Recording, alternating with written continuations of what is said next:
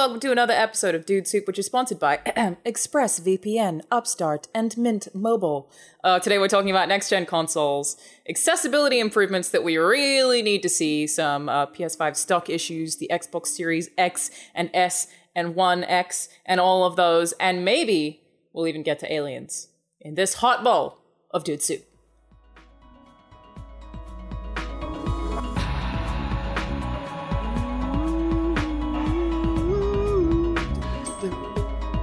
I want to believe Alanah. Yes, Jon, who is also here, Aliens. He wants to believe in aliens. Got it. well, we are also joined by a special guest today, Steve. Welcome, Steve. Hello. Thank you so much for having Uh, of course, it does say in the background of your set there, blind gamer Steve. Uh, What does that mean exactly? um, well, that is uh, the name I, I generally go by. Uh, I have a YouTube channel called Blind Gamer, and uh, I'm yes, I am technically legally blind according to the government. I have my card and everything. Uh, It seems like people doubt you a lot. The fact that you had to rehearse that. yes, uh, it happens more often than you think. um, but I'm also an accessibility advocate, and I'm a consultant uh, within the video game industry. I've consulted with studios such as Ubisoft, EA, and most recently Naughty Dog uh, for The Last of Us Part Two. I was one of the consultants brought in for that. Um, I always like to be able to point out that's Leonardo just sitting in the uh, corner there. Nice. So Good he's- yeah. pun. Very good. It was well, yeah, we're that- excited to have you. It was either that Sorry, or what- the the uh, the life size uh, statue of ET, but I figured this is probably more camera friendly. Are you saying you also have a life size statue of ET? Yes, I do. That My stays in the bedroom. Believe it or not, it actually is in the bedroom. So there you go. Yeah, every Uh, morning we're you wake up, have is you on the ET show today. standing over you? um, yes and no. He's kind of guarding the the doorway into the Oh, bedroom. cool. So You have a gun strapped to his arm. Pretty much, yeah. Got a balaclava and a backwards hat. Classic ET. He's got. He had to Mm-hmm. find work somewhere. You know, 2020. It's been a long ride for him, especially in video games. Exactly. Uh, well, we're excited to have you on the show today to talk about next gen stuff um, and accessibility. But like before we get into it, uh, you know, I've seen your content. I said this before we started the show, but for anyone who you know doesn't know who Blind Gamer Steve is, um, how do you play video games while blind, Steve? That doesn't make sense. So, so I actually have a, a condition that's called nystagmus, um, which basically means that my eyes move back and forth uh, involuntarily, so I can't control it. And what it really does is just basically makes my entire vision really blurry. Um, and normally, when you kind of like kind of describe sort of like what visual acuity is, you have like 20/20 vision, which is generally you- something that's 20 feet away to you look like it's 20 feet away if you have 20/20 vision. For me, with glasses on, I have 20 200 vision. Uh, so something that's 20 feet away looks like it's 200 feet away. With glasses off, it's more along lines of like 20 1700. Um, but the way I'm able to play video games is I have to be pretty much extremely close to as large of a screen as possible. Even right now, I have I'm sit, like sitting about a foot and a half away from me. I have a 50 inch TV that essentially acts as my computer monitor and uh, gaming monitor. So I, that's how I'm able to play. It doesn't do the job completely. It doesn't fix everything, but it does a pretty decent job where I'm not having migraines at the end of the day, where my eyes are just so fatigued that I that it's hard for me to be able to see what I'm doing or what I'm playing. And uh, essentially, that's kind of how I'm able to play video games in a nutshell. So, where accessibility is concerned for people who have any kind of ailment, uh, where their eyesight is concerned, like how much room for improvement is there? How bad are video games for people who have trouble seeing? it's it's kind of sort of difficult to kind of like sort of compartmentalize that um, because the way I sort of say uh, say it is that generally blindness is not necessarily an on off switch. Um, It's it's a spectrum, and that's kind of across a lot of disabilities. Everything is a is a spectrum, and there's never going to be kind of like that one setting that's going to fix absolutely everything uh, for each disability. Um, the way I best could describe it, at least for for blindness, is that nine out of 10 people who are blind have at least some vision. It's very rare that you would have someone uh, like a Stevie Wonder uh, who is completely blind uh, to like who can't see at all. And there are people and, and people within the accessibility community that are sightless that have trouble trying to be able to play games and usually have to have like a sighted person basically play with them in sort of like a co-pilot kind of mode. Um, but it's generally within the industry, it's it's okay. It's there, but there are definitely a lot of things for improvement. I think probably the biggest thing in games right now, at least from a blindness perspective, is the use of really, really, really tiny fonts in games. And I am not a fan of that. Uh, I don't know. I don't know why that's still a, a thing. I understand why people have done it and developers and studios have done it because they love the 4K and they want to be able to make everything look gorgeous in 4K. But when it comes to like a usability standpoint and accessibility standpoint, it makes it really difficult to play, especially if you're sitting at like a like a living room setting where you're six feet away from your TV, and regardless how big your TV is, having to strain just to be able to read the lore text in Death Stranding. I mean, I, I want to read those of which emails. there is a lot. Ugh, exactly. I mean, like I want to read those. I want to read those things. I want to read the craziness that is Hideo Kojima, but I can't. so I, I mean, I'd there's say even even people with 2020 vision, the the scale in which text is like the standard, it seems being yeah being on a couch, you're like, how how do I even read this? And I always think like, oh, developers are using like giant TVs. That is something like correct. I have spoken to devs about this exact thing. Uh, YouTube probably already know this, but for the audience at home who doesn't, um, it is just that they are using monitors that are directly in front of them when they're making things, and they don't realize until the playtesting phase. Even then, where a lot of people are sitting at a booth in front of a monitor really close, um, where they actually separate people from their screens, that it becomes a problem. However, changing the, the size of font in a video game after all of the text has, been put in can break a video game. It is not a matter of like increase size. Uh, it's actually really difficult, which is a thing that I would never have guessed until talking to a developer about this. So it's something that they really need to start implementing from the jump rather than when the game's just about to ship, because otherwise it just it just breaks all your UI apparently. Yep. So I have, I have two interesting uh, stories about that. One of sort of a bad a bad thing. So I know a developer has, t- has told me this. This happened that the art director of a uh, at a particular studio basically was really like trying to be able to push down the size of the text because of just how like they want the environments to just to shine and be the the forefront of everything and just make it so beautiful. And but they kept really trying to push this font size down. So there was this one developer on his team that kept going in guerrilla style after hours and just slowly increasing the font size to the point where it just no one kind of really noticed and then it- shipped with at least a decent font size but not I respect quite. it.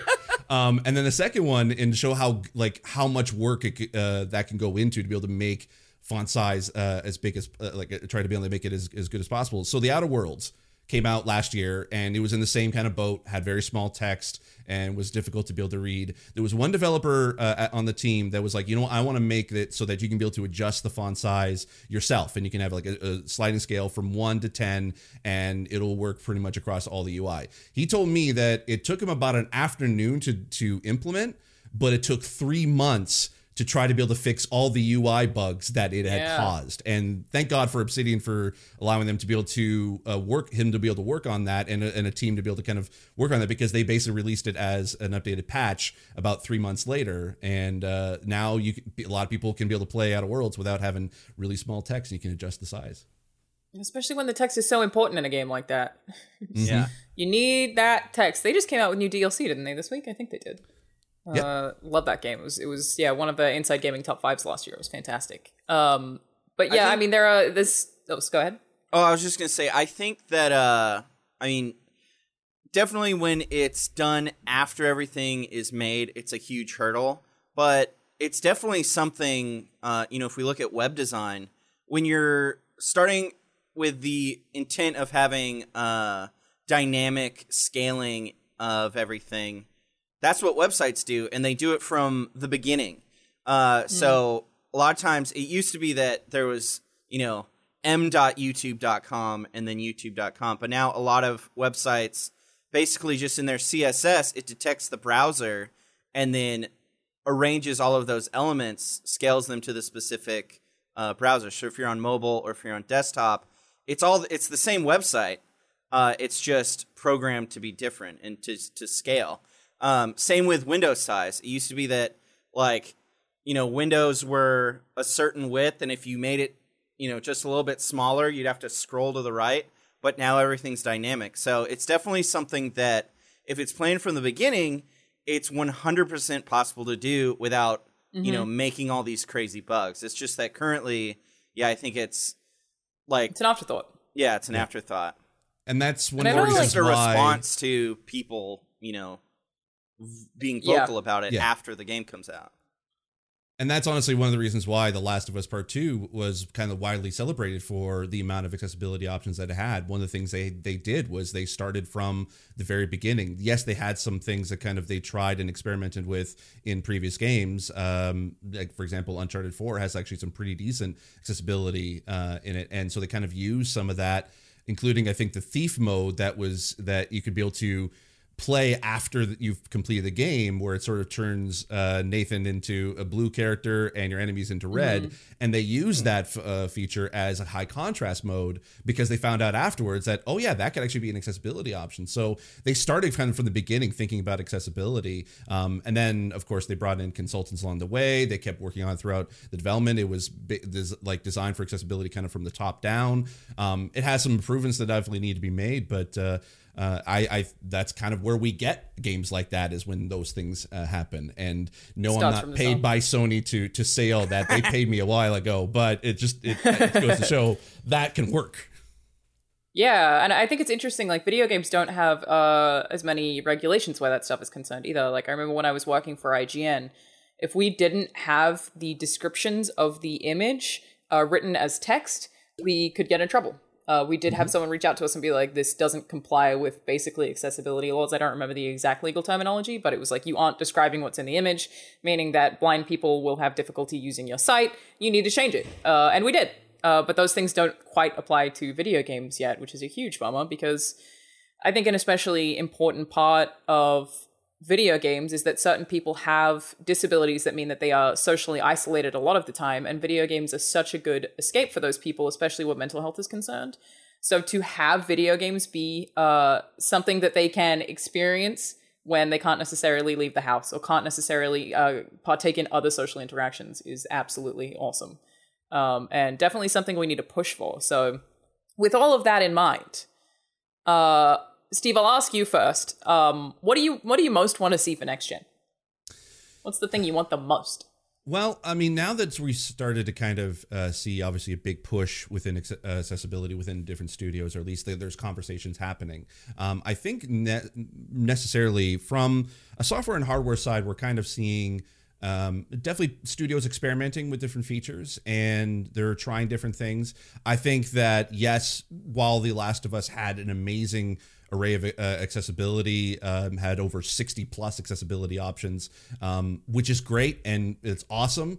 We're probably not going to see the true impact of that um, until at least about a couple years from now, because of course how development cycles work. Uh, mm-hmm. So I think that now we see that there is a sort of a playbook that you can be able to that studios can use to design games and develop games based kind of on uh, from from an accessibility standpoint.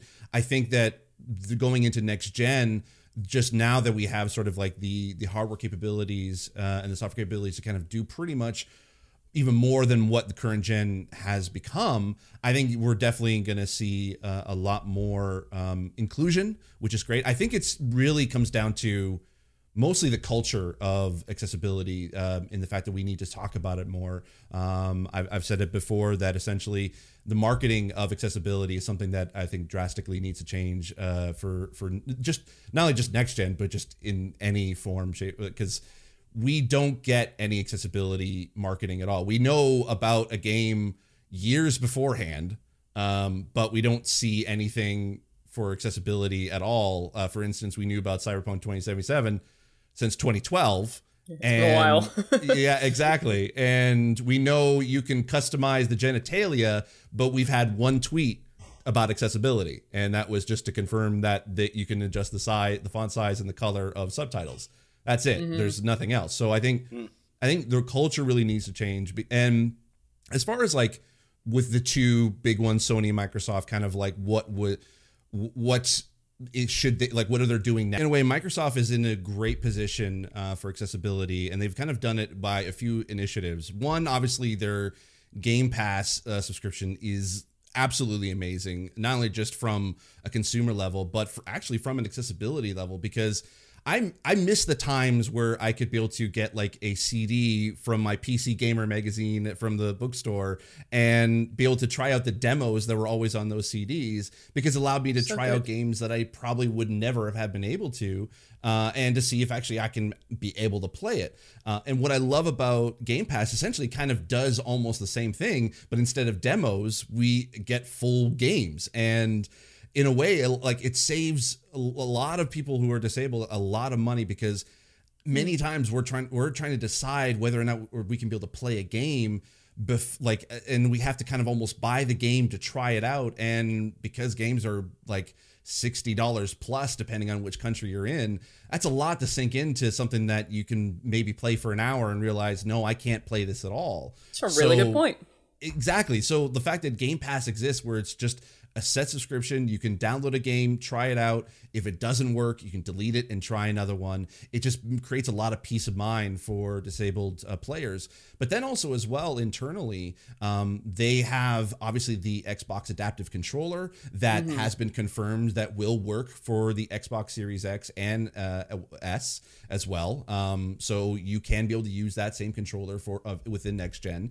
And then internally, they have actually the like accessibility guidelines that studios can be able to their first party studios can use to create accessibility options in their games. It's a slow run, like rollout for that. Um, it's kind of been one of those that's just only happened just recently, um, where they have that internally, but it's also available publicly. So actually, if you do a Google search for Microsoft accessibility guidelines, you can find it, and it's a really great resource uh, to find what uh, accessibility options would be best in games, and it kind of does sort of a base level of of understanding um, within the game development to try, at least try to be able to add that stuff in. So with those three initiatives in mind, plus the fact that they have high executives with, like who are passionate about accessibility and they have an accessibility team, that I think ha- puts a lot of weight in uh, uh on Microsoft to like moving forward that they can really push next gen for accessibility. Sony, I don't want to say that they're bad at it. They just don't have as much available, uh, like as of right now. They don't have a hardware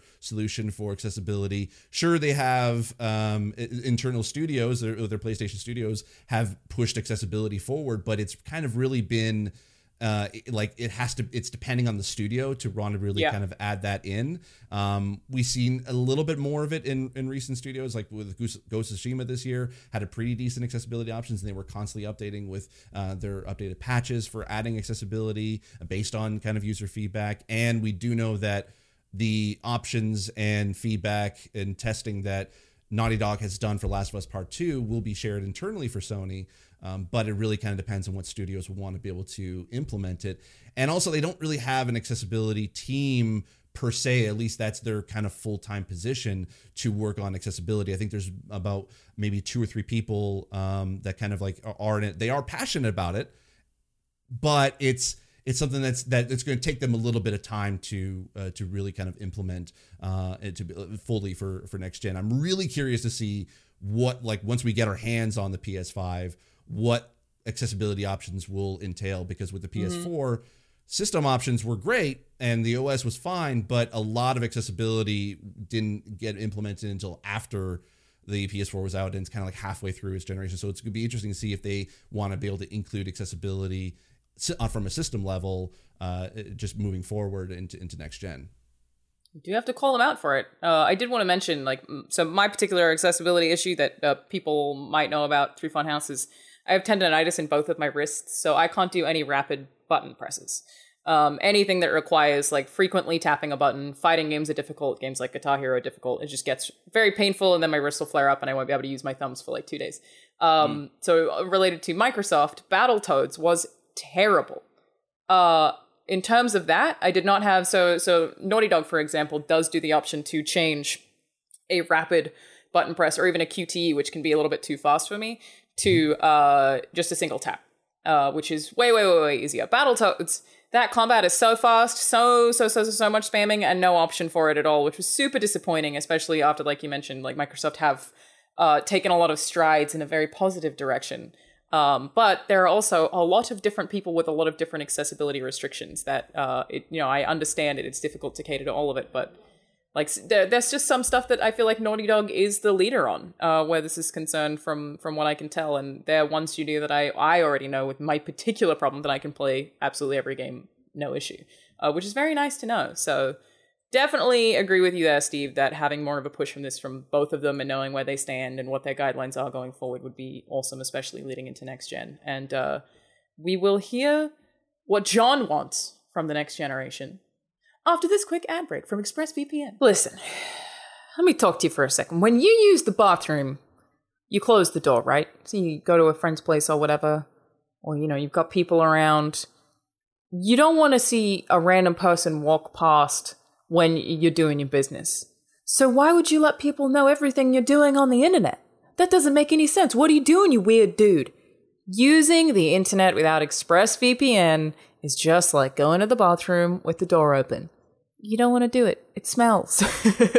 but for real, did you know that internet service providers like uh, Comcast or Verizon know every single website that you look at, and in some cases will sell your data to ad companies or tech giants who will then use it to target you. Uh, it's a whole mess. But ExpressVPN actually puts a stop to this. It creates a secure encrypted tunnel between your device and the internet so that your online activity can't be seen by anyone. I 100% do use ExpressVPN. I 100% like the service. Totally separately from the Rooster Teeth sponsorship, I've had a great experience using it. Very easy to use, very easy to set up, um, and it also helps with it works on basically everything. So everyone who shares your Wi-Fi can still be protected even if they don't use ExpressVPN. Best part is very simple. Fire up the app, you click a button, it's all activated. So that's probably why it's rated the number one VPN in the world uh, by CNET, Wired, The Verge, and a bunch of others. So, if you're like me and believe your online activity is your business, secure yourself by visiting expressvpn.com slash dude today. Use my link E-X-P-R-E-S-S-V-P-N dot com slash dude, and you can get an extra three months for free. That's expressvpn.com slash dude. All right, Jon. Doesn't have to be accessibility related. Whatever you want. So uh, what are you excited for for, for Um, next gen, or what do you most want to see? what I'm one thing I'm disappointed about, uh, kind of to bounce off of Steve's point about PlayStation versus Microsoft. Microsoft does have that uh, uh, the controller that you can completely customize, and it's designed for accessibility. PlayStation, uh, on the opposite, what I feel is the opposite side of the spectrum, is allowing no backwards compatibility with controllers. Uh, and there's this guy on Twitter, Joe Rivera, said, uh, because of my disability, a PS4 controller is the only controller that I can hold comfortably enough to fully enjoy video games. Uh, I believe he has uh, muscular dystrophy. Uh, and so he says he doesn't know if he'll be able to even play PS5 games. Um, so that's Damn. a huge bummer. I'd love Yeah. for PlayStation to, you know, just kind of just do the exact same thing that Microsoft did. Come out with a controller that's more customizable, more uh, has more options, uh, that's fo- focused on accessibility. And then another thing is, I feel like there are a number of accessibility options, um, maybe they're not across the whole board, but that could be um, console side. So rather than a game having to focus on stuff, you know, if an Xbox or a PlayStation had, um, you know, automated uh, either text to speech or different things like that. I don't know how exactly that would happen. It'd have to be. I mean, Google Lens does that thing where it it can look at a picture and find the words. So maybe uh, it could be something like that. A program that's basically just monitoring the game output, and whenever it sees text, it could just read it out. Um, and just kind of other things like that. Uh, I I don't have a lot of examples, but I'm sure that there are things that could be done on a base level rather than having it to be up to each individual developer. Um, and if it was more like that, then I mean, I think that would be a lot better because, yeah, instead of trying to get hundreds of different people to follow these guidelines, if just the you know the source could do it, then it would it would fix a lot of problems. Yeah, I and just that's want ray tracing. actually- yeah, oh, yeah, right. Um, and I think that's something that I think because of this uh, current gen has been uh, around for so long, uh, or at least longer than previous generations. Um, obviously, accessibility kind of wasn't really talked about even at that point, because I think even when the PS4 launched. Um, we had games that didn't even have subtitles at all. I'm calling out Assassin's Creed on that. The original Assassin's Creed did not have subtitles, uh, and that's something. So accessibility has kind of been a much bigger push within the past five years. Um, and I, I do agree with you. I think having the ability to be able to tap into the system options would be great for developers because it kind of takes a lot of load off of um, their development cycle. Um, it, it can be tricky, at least currently. Um, for, as an example, uh, I do know the fact that the narrator uh, function in uh, on the Xbox system, um, in order for it to actually work, it technically has to load a second operating system on top of the current operating system just to get the narration to work. It's it, it- like the narration is a completely different OS than the actual OS of, of Xbox, and that's just to get that to work. So I think right now it's kind of like a, it's sort of a patchwork kind of system to to get uh, things work. So it'll be interesting to see like whether or not Microsoft or even Sony can take that feedback and uh, and, and implement that from a system wide uh, purposes. Because yeah, like you said, it would it would be great to be able to just like have that load on the system than just having it in in this, in the software itself. And then because then you might get bloated software you might get bug issues and stuff like that. So having tools that are already developed for that that they can just tap into at apis for uh, uh, instance would be great um Yeah, know what- that sounds you know so what they can obtuse the way do? it functions right now. xCloud. Because uh, I mean, Yeah? Alexa and Google Assistant and all those different things. It's not locally on your phone. Like you can't do that offline. You ask them a question and they ping a friggin' supercomputer and it processes it and sends it back. And I mean, same Steve. I think you mentioned that. Uh, do you use the captions, the online captions thing on Twitch? You were mentioning something about captions. Um, there's a plugin basically that you hook it up to a website and you send your microphone and it will automatically generate captions that you can then overlay on your Twitch. Um, Yes. So that was kind of what gave me the idea was I'm not running it locally on my computer. It's another server, you know, way out there that's doing it. So even though that would be something that it has to be online, I think that's better than it opening a separate OS. Yeah, that's crazy. Yeah, it just seems like there's so many possible solutions, just people aren't exploring them. Yeah, there's. Oh, al- for I know sure. there are also like Gears Five was very good for the hard of hearing community because it did uh, such a good job of in text describing absolutely everything that was happening. So you know, for the opposite problem, people who have trouble hearing cues from video games, that game detailed things so excessively that uh, it was, I think, at the time awarded as the best game uh, for the hard of hearing community that had come out. And it's just again, just stuff like this that you just you need the studios to think about. You need to have conversations like this on podcasts. you need to have people talk about them so that any developer who happens to come across something like this is like, oh, probably should do that. Yeah, That's a pretty even- good idea because I don't think they're evil. They just don't think about it. No, that's exactly it. They don't think about it. We don't. We're never when in the accessibility community. We never think about that. Oh no, the, the studios and developers are just like bad and like they just no, like we just don't want to bother with it. Um, some people have, I've, I've heard, uh, but it's it, it like it. They it's the fact it's like now they know, and to kind of even use Gears as an example, and this ties into to you, Alanah. Like the fact that being able to go i i- like in gears and being able to hear your like uh, see the lines of your npc talking like that's that's a huge deal. And that's something that not a lot of games do because a lot of cap like a lot of subtitles and captions in games they don't pick up a lot of the sort of the npc environmental uh, dialogue that uh, that we hear all the time in games. So uh, the fact that they that gears 5 was able to caption that um, it means that uh, deaf and hard of hearing people can in, at least tangentially know that yes alanah you voiced that character but also they about can now know what they're what you're theory saying or whatever it is that I said. I don't know. exactly I also think they made me a black woman, which I'm like not fully comfortable with. I just want everyone to know I didn't have a say in that. I didn't, I didn't know. uh, sorry, go ahead, Jon. Well, Alanah, I think uh, something you said about you know we need to be talking about it more.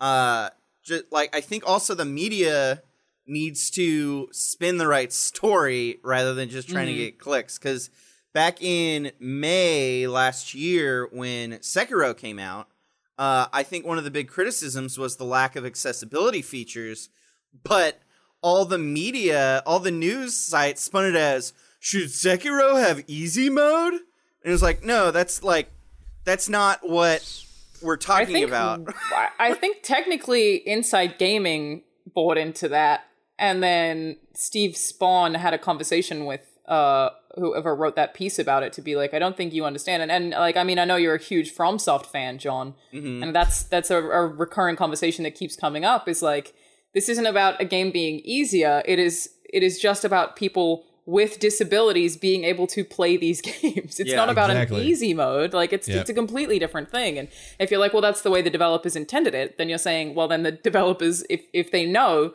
are intending that their games are not accessible to people with disabilities. yeah. which 100%. not what we want there. And exactly, and the fact that like okay, yeah, like in in a way.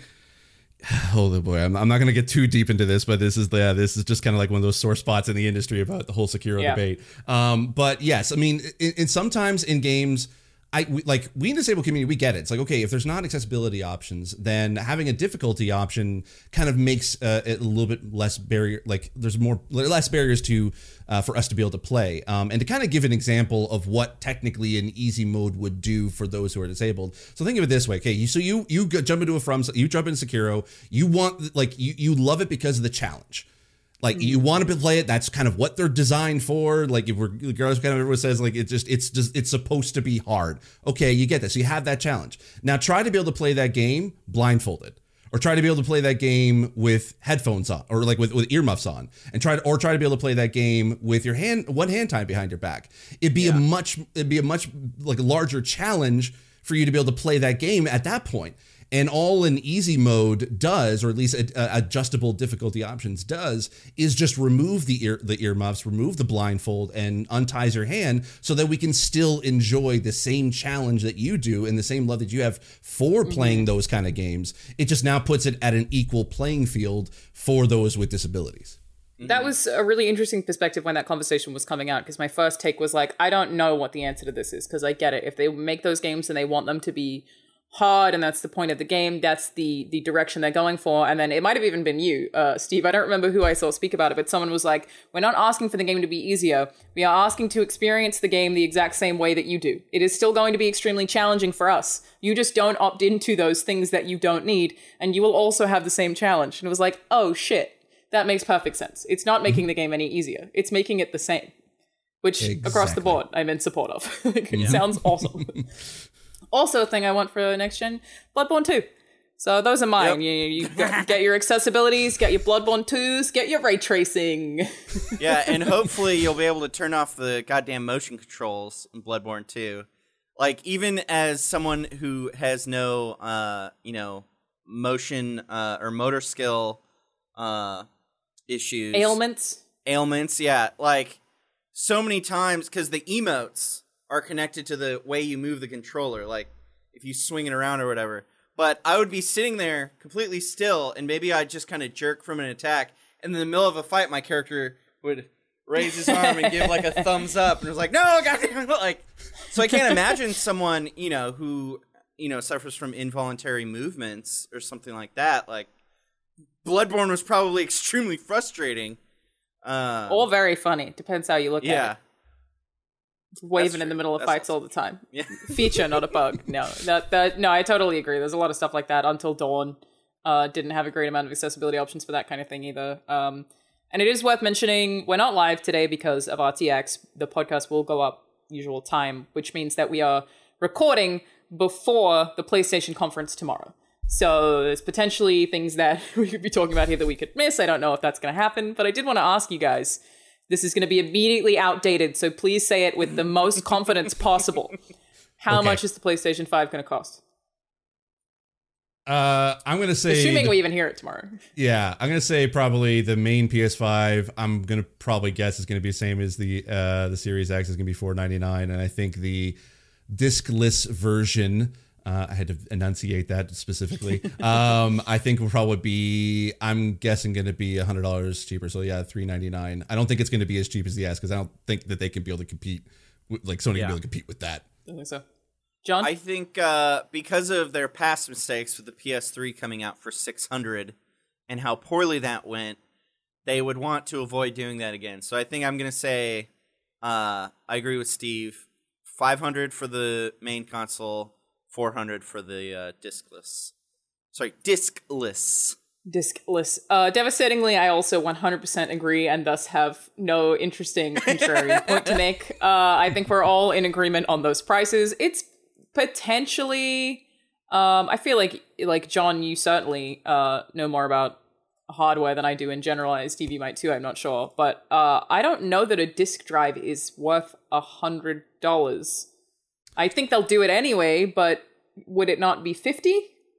Is the discless one? of- Is it like uh, the Xbox where it has kind of a uh, scaled down? It doesn't have. No, features? it is No, solely I think it's the same size. Yeah. Oh, Yeah.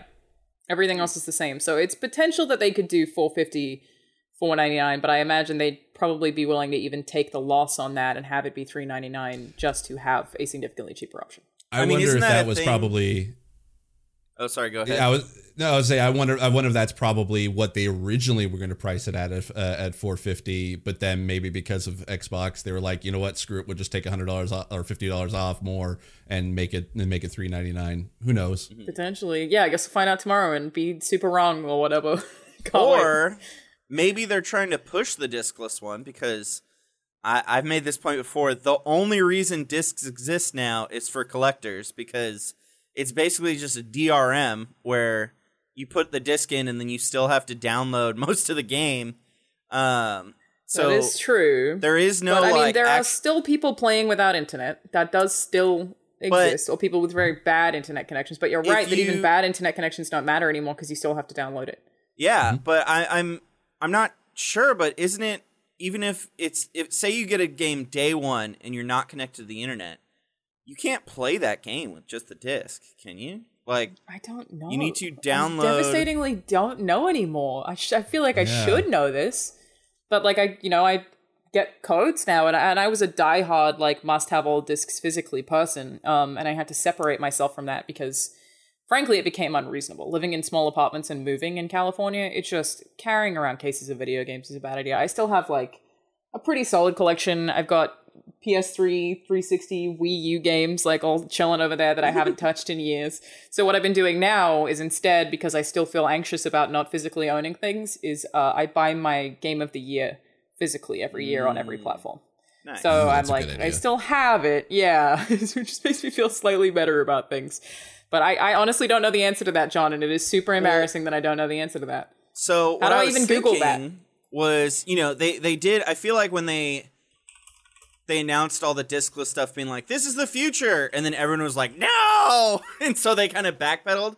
But maybe a way of trying to push the discless future uh, is pricing that one at 500 and the disc one at 600. So a lot of people may just be like, well, I don't want to pay 600 just to have a disk drive. I'm going to settle for the $500 one and just be completely digital.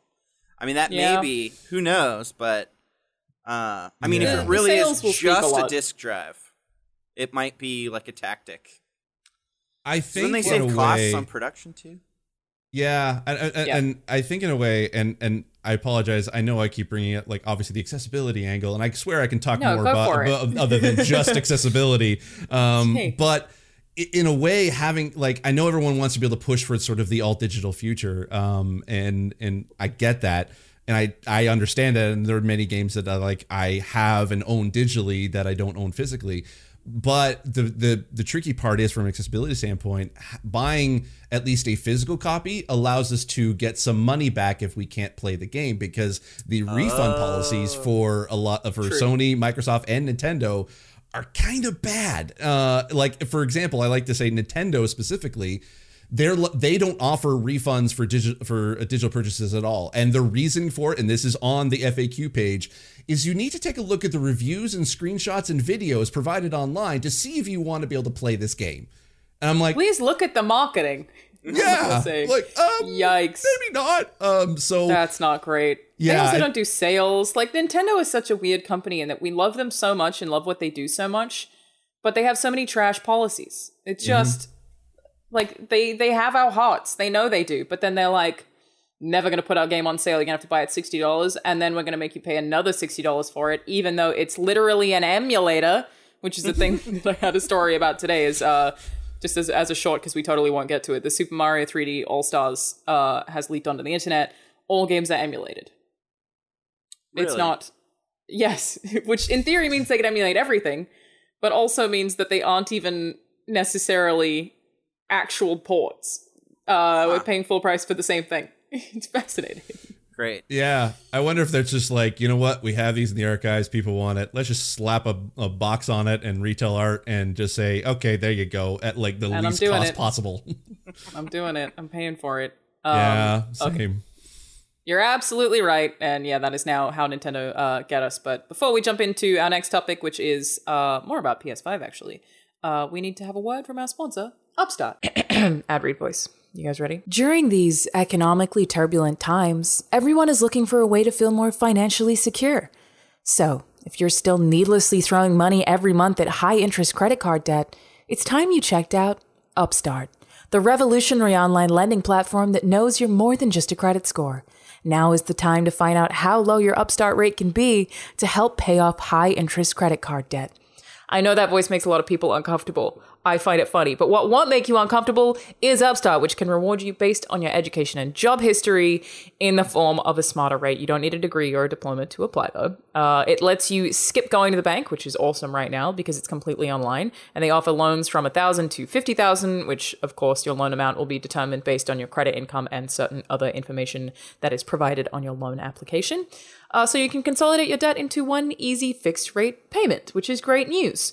Upstart also makes it just very fast and simple. Uh, again, all online, very simple to use. But since it's just a soft pull, it won't affect your credit rating, which we love to hear. And the best part, if the loan is approved, most people get their funds the very next day, which is, uh, yeah, also very speedy. Over 400,000 people have used Upstart to pay off credit cards or meet their financial goals. It's very exciting stuff. See why Upstart has a 4.9 out of 5 rating on Trustpilot and hurry to upstart.com slash dude to find out how low your Upstart rate can be. Checking your rate only takes a few minutes. That's upstart.com slash dude. D-U-D-E dude. Thank you to Upstart. All right. Uh, got another story here. Just kind of wanted to see like how you guys feel about this. So there are potential PS5 stock issues. This is via Bloomberg. Uh, they said Sony Corp has cut its estimated PlayStation 5 production for this fiscal year by 4 million units down to 11 million, following production issues with the custom designed system on chip for the new console, according to people familiar with the matter. Pretty significant cut. It's like 26%, I said. Uh, I think, sorry, total.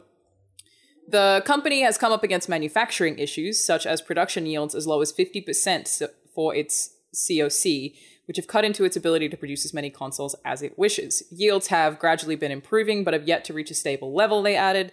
Sony shares erased gains and closed down 2.5% on Tuesday, their lowest level since July. So basically, about 50% of the chips for the system on chip uh, system, so about, uh, have been failing. Um, they've increased the yield, meaning not as many are failing now, but that is massive production costs that are just completely lost, which, you know, in theory, if you look at it from a business perspective, it means that every unit that does work costs more money to make via the ones that don't. Um, and they are, I know, air shipping them as well, rather than shipping them by sea to try to get more of them out in the wild, which means this whole thing has become a lot more expensive for Sony than they expected. Um, and of course, that means uh, 11 million units available for the next 12 months in theory. Um, a, do you guys think this means we should be concerned about dodgy chips with the PS5? Is this a concern? We're gonna we're gonna have I mean- another red ring situation. How many of those consoles that shipped have, you know, shipped before they realized everything was failing constantly? Um, It seems likely to me that there are maybe some issues, but they'll most likely have, you know, I mean, the fact that they're talking about it now, they'll have some sort of system for replacing it, but, you know, you'll still have to ship back a newly purchased console uh, to get it fixed. So that would be frustrating. if it's if it's a thing, yeah. And Yeah, then if it's- 11 million units. Is it enough? Sounds like a lot. I How have many no did the Switch sell within its first year? I don't think it And it was sold a that many in the first year compared to. I, I, I think that the PlayStation 2 was still the highest, but uh, Right. that's because it was a DVD player. So, like the PS2 sales. It sold Was that 14 million Switch? the first year. Oh no, wait. Switch. Initial projection of 2 million and within a year of release achieved 14 million worldwide. Wow, that is Okay. good. I didn't think it was that many. Well, it's So the 11 in- And that's for. And that didn't even have any Oh, sorry, fucking go ahead. games on it at launch. Yeah. It had like nothing. True. Um, Damn. I mean, I think I don't think it's like I don't think the PS5 is going to have that same of an impact as the Switch did because I think the Switch kind of took a lot of people by surprise. Same with a lot of things actually. Nintendo has even like Animal Crossing this year. Um, Yeah. So I I I would be conservative conservative to say that okay, so two million kind of at launch. That's maybe a good spot to reach, um, and especially with the the the price point that it's at. I think Sony will be okay. I don't think there's as huge of a push for wanting to be able to buy the PS5 on day one. Uh, I think they'll sell out day one. You really you think so? Yeah, like I think that that pre-orders will be closed from the jump. I think we're going to have probably similar to what the Switch had, right? Where uh they were back ordered, I believe. Nintendo had to increase production significantly because they were selling out. Amazon was canceling people's pre-orders because they had sold too many. Um so it, I don't you're right that I don't know that the PS5 will be as popular as the Switch. I feel like that's so hard to guess though. Like it absolutely could be. Obviously Sony's like such a huge brand in gaming, especially in 2020. They are Yep. the biggest, really. Um, massively successful. Again, the PS2 still the highest selling console if you don't include the Game Boy family, which you know is was also massively successful. But I, I I imagine what's going to happen, and the reason why they opened up those early pre-order links um, is probably it's going to be really hard for you to go and get one in a store for Yeah. the next six months. I imagine. I could Don't that. think that's going to be easy to do. And then plus also the the biggest variable, good and bad, is 2020. So yeah. right that's i think i imagine part of why they're air shipping them is like shipping slowed down across the board and like that it's supposed to be really expensive to ship things by air like that's why it's like does the 2020 thing are sony just going to take a huge loss with all of these problems because if their stocks are already down 2.4% like how do you what do you do to adjust to that you know like it's it's a real mess um are you guys both going to try and get one on launch I'm not. Okay. Nah, probably not. Not at least day one. Uh, I, I unless Sony decides to send me one, which Sony, call me. Um, What up, Sony? but- I love you. we would all love them please I gave you free press and I sold some PS4s for The Last of Us. So come on, throw a blind guy a bone. Um, but I I think probably at some point, I think definitely within the first like launch year, I'll, I'll definitely get one. Um, so but we'll like we'll see. I'm definitely not going to be lining up day one at my local EB Games here in Canada and uh, and buying one. Uh, I I, do, I don't trust Australia the. too. Yeah, I don't trust the Amazon shipping pre-ordered. No, no, I, I want to go physically and or know I have it in hands. I have I get a that. question. Uh, are any either of y'all dissatisfied with the current gen consoles? I feel like when the one and the PS4 came in, I was like, "Oh, we're making a huge jump," but I don't feel that way this time. It's like I feel like I'd be okay just having a one and a PS4 for another few years. look Um, I think part of that comes from the fact that we have so few games announced across the board. We have it's not Playroom that, that the, the the thing that Sony has that's basically the controller demo, Miles Morales and Ratchet and Clank, um, which both of which are like the two that I'm the most excited about. And then on the Xbox side, we have Scorn. I think the medium's a launch title, and then Tetris multiplayer technically, if Destiny. I'm remembering correctly. Technically, Destiny counts. So it's that we have very few games and also don't know the games after this. So, like, I just made a video on this yesterday. In Xbox Magazine. Very exciting to read through what they said in 2001. But apparently, when the original Xbox came out, we knew of 200 games in development for it. Oh my god! 200! Wow. and now Damn. it's like, what, eight? like, we just Wow. don't know anything. So it's a really weird place to be. But it's also that with the way that uh, I, I think we're basically at a point where games are moving to our perception, slower. Things are uh, uh, where just literally what you're seeing is concerned. Uh, the things that are changing are things like loading screens. Um, it's not necessarily, you know, things that are immediately perceptible. That's why I keep talking about how cool I think Ratchet and Clank is, and that you have teleportation through worlds. It does seem like it's scripted now, rather than that you can do it on demand. When the screen goes purple in those gameplay demos, um, that is completely like you are literally going to a different world without any loading screen other than that, which is a tiny animation. Um, you know, it's it's so so so fast. That kind of stuff is next gen, but most people are like, eh, I don't care about who, whatever but why doesn't it look like real life? And I just think it's sort of that we maybe need to reassess. It's probably their fault for marketing things that way too, honestly, is that they've tried to make us buy into like, you know, this is the next generation of gaming. Things are going to look better than ever before. This many flops, but then things kind of look similar and you get disappointed. Uh, I just don't know that it's necessarily possible.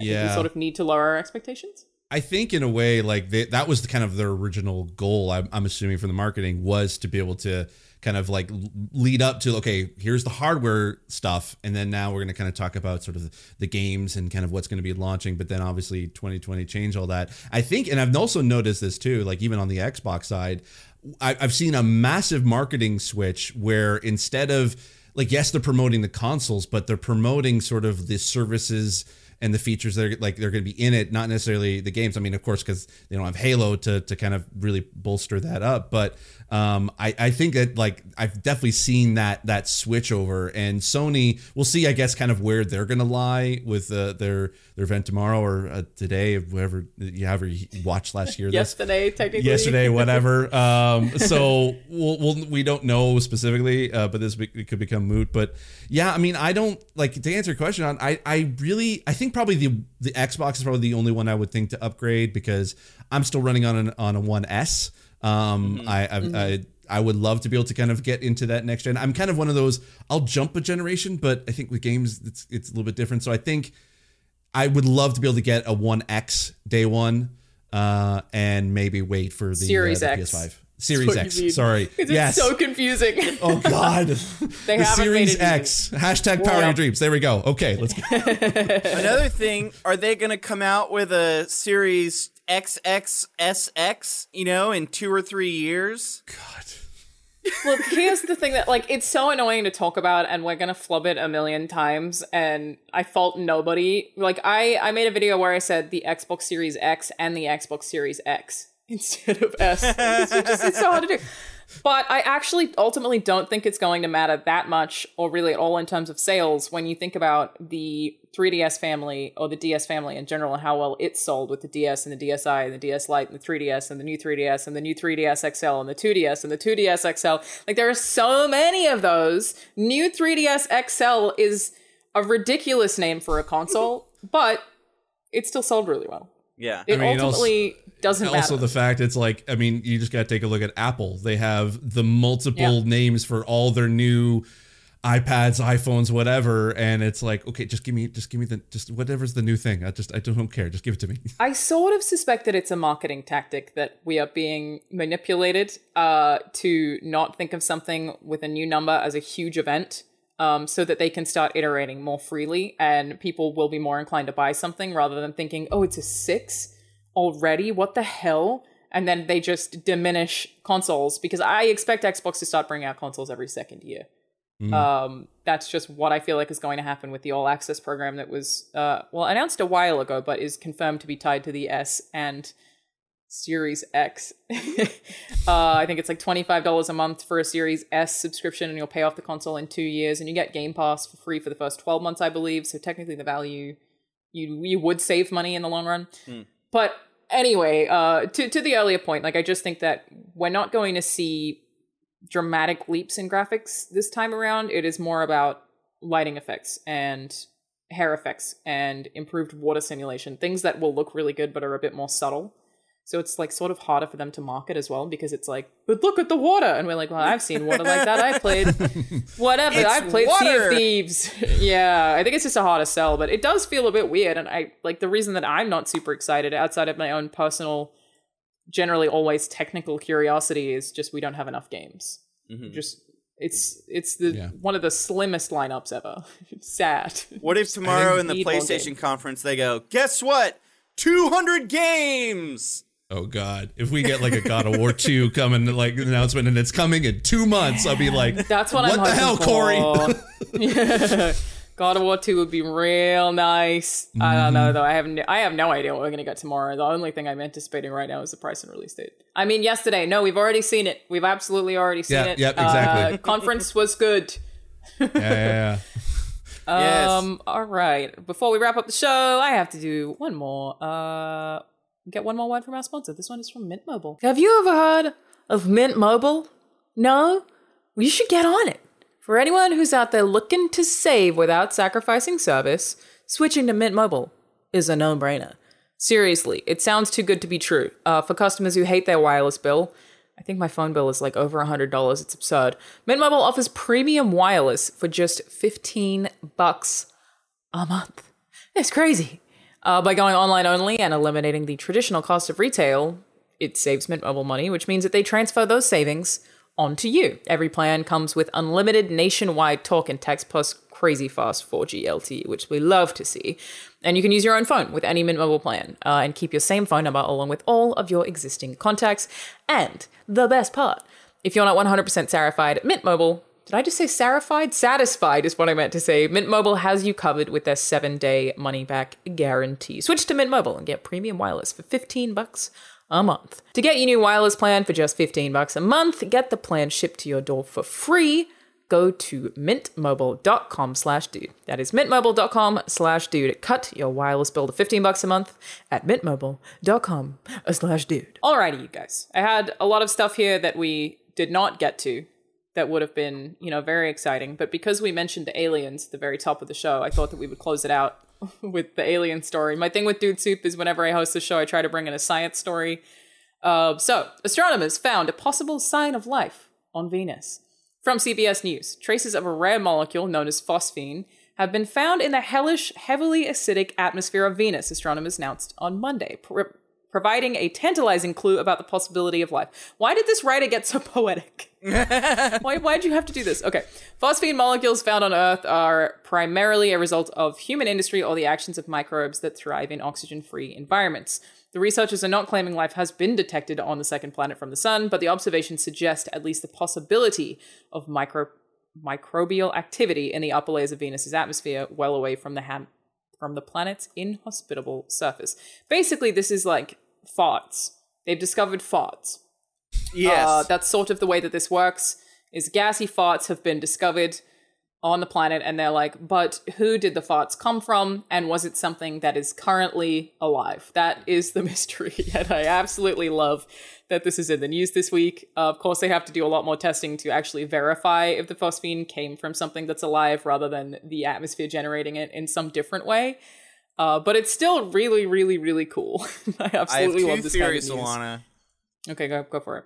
First theory these phosphine gases somehow left our atmosphere and went to their atmosphere. There's a lot of because anything that's uh, lighter than air, like helium, um, helium is a finite resource because whenever you inhale a balloon and then exhale talking like a muppet, that goes up into the air and leaves the planet. so, um, I mean, it's the the likelihood of it is, dare I say, astronomical. Uh, Oh. Yeah. I'm not a scientist, so I can't tell you it's not possible. All I know is that phosphine is created by microorganisms that live in environments on Earth that do not have oxygen. or so for it to have left Earth and traveled there, I feel is, is quite difficult. are primarily a result of human industry. So I don't know exactly how. Hmm. Yeah. I mean, you know, factories pumping out gas or whatever. Just a theory, no foundation behind it. The other theory, which I think is much more likely, Venus, the planet, is sentient. There are not creatures living on Venus. The planet itself is alive, and it let out a little toot, and we picked it up on our sensors. It's probably very embarrassed. Mm-hmm. Yeah. We've really mortified it on an intergalactic scale that it farted and we all had to be like, it's alive! I'm so sorry, Venus, for bullying you. Uh, Steve, any any um, pseudoscience uh, takes as we are all real astronomers I mean, on what Venus thoughts mean? I mean, it just basically, without spoiling uh, the show, uh, I'm just saying the Expanse. Um, uh, it, it kind of, uh, I, I'm, I'm expecting that to happen. If you if you watch the show, you know. But uh, we'll see. Okay. Um, Is that show worth it? I I think I watched the first episode and I was like, I don't know if I. it's very the first season's very hard sci-fi like it's like really into the science i mean the books are kind of into the science like it's really like you have to like almost need subtitles to be able to watch some of that show just because of the, the the lore and the universe of that Yeah. of the world um but if like i honestly think it's actually one of the one of the best uh shows Okay. on online so um it gets better and uh i would say thomas jane is amazing in the show so I- i'm all for some more punisher action so All right. yeah. Very it's good. I recommend it. Well, I think what you mean by that, if I remember from the book, is is is biohazard stuff, right? Is that what you're referring to? The thoughts can Spoilers. kill people. Uh, I I'm being very vague What? myself. All right. Yeah. Yes and no. I mean, it's it's basically aliens ish. so I mean, follow up yeah. question before we finish the, show: Are aliens real? Yes. As the movie Contact basically shows us, it's just a, like if it, there isn't any, it's a lot of wasted space. A lot That's of true. wasted Jon? space. I believe uh, in uh, not multiple dimensions, but that time and space is a giant river, or not even a river, uh, ocean, and that all time exists at the same time, and we are merely just experience it, experiencing it in a linear path because of how our brains work. But yeah, so I think aliens exist. I think an infinite number of versions of us exist. Uh, and I'd love to meet an alien and just show her how much love I have to give. Any single aliens out there, you let us know. You hit us up. I too think aliens exist, and I think one of my hottest takes uh, that I will stand by is that if you don't believe in aliens, you're arrogant. How are you going to tell me that the in- the universe that big, and you don't think aliens? You think you're the only life form on this planet? Okay, Yeah. all right, get your head out of your ass. I'm sorry, no offense, but I think you're a bit arrogant. Aliens totally exist. Yep, One of the coolest things about them is uh, uh, our brains can't comprehend things that we haven't already seen, right? So you know how if you're dreaming, every face that you see in a dream is a face that you have already seen in real life, or a combination of those things. The same happens with art. You really just have to pull a bunch of things from other things you've seen and then put them together because we actually are very bad at conceptualizing things that we've never even comprehended before or never experienced before uh, unless I guess you're not paying attention to what you're putting down. So, in theory, aliens could exist and they would look absolutely nothing like anything we could ever even hope to comprehend until we've seen them. And then suddenly you know and it changes everything. Do you that think explains H.P. a Lovecraft lot of recent dreams I've had. Oh, really? Yeah. oh, uh, yeah. I won't say you know because it's it's dreams, but yeah, that explains a lot. Shout out to Dreams. Also, Yeah. very good video game. Mm. Don't know how the accessibility options are. Steve, do you know anything about Dreams? Uh, they actually did a pretty decent job. I knew some uh, people who uh, worked on the accessibility, so um, There you yeah. go. Shout out to Media Molecule. They're having a Halloween event. Very excited about it. Alrighty. Uh, Steve, before you go, where can people find you? Uh, you can be able to find me on Twitter at Steve Saylor. Uh, that's S A Y L O R, not the uh, Popeye the Sailor uh, spelling. Um, or you can find me on YouTube, youtube.com slash snowball. Yes, that is my actual URL. Very nice. Very nice. Jon, where can people find you, I guess?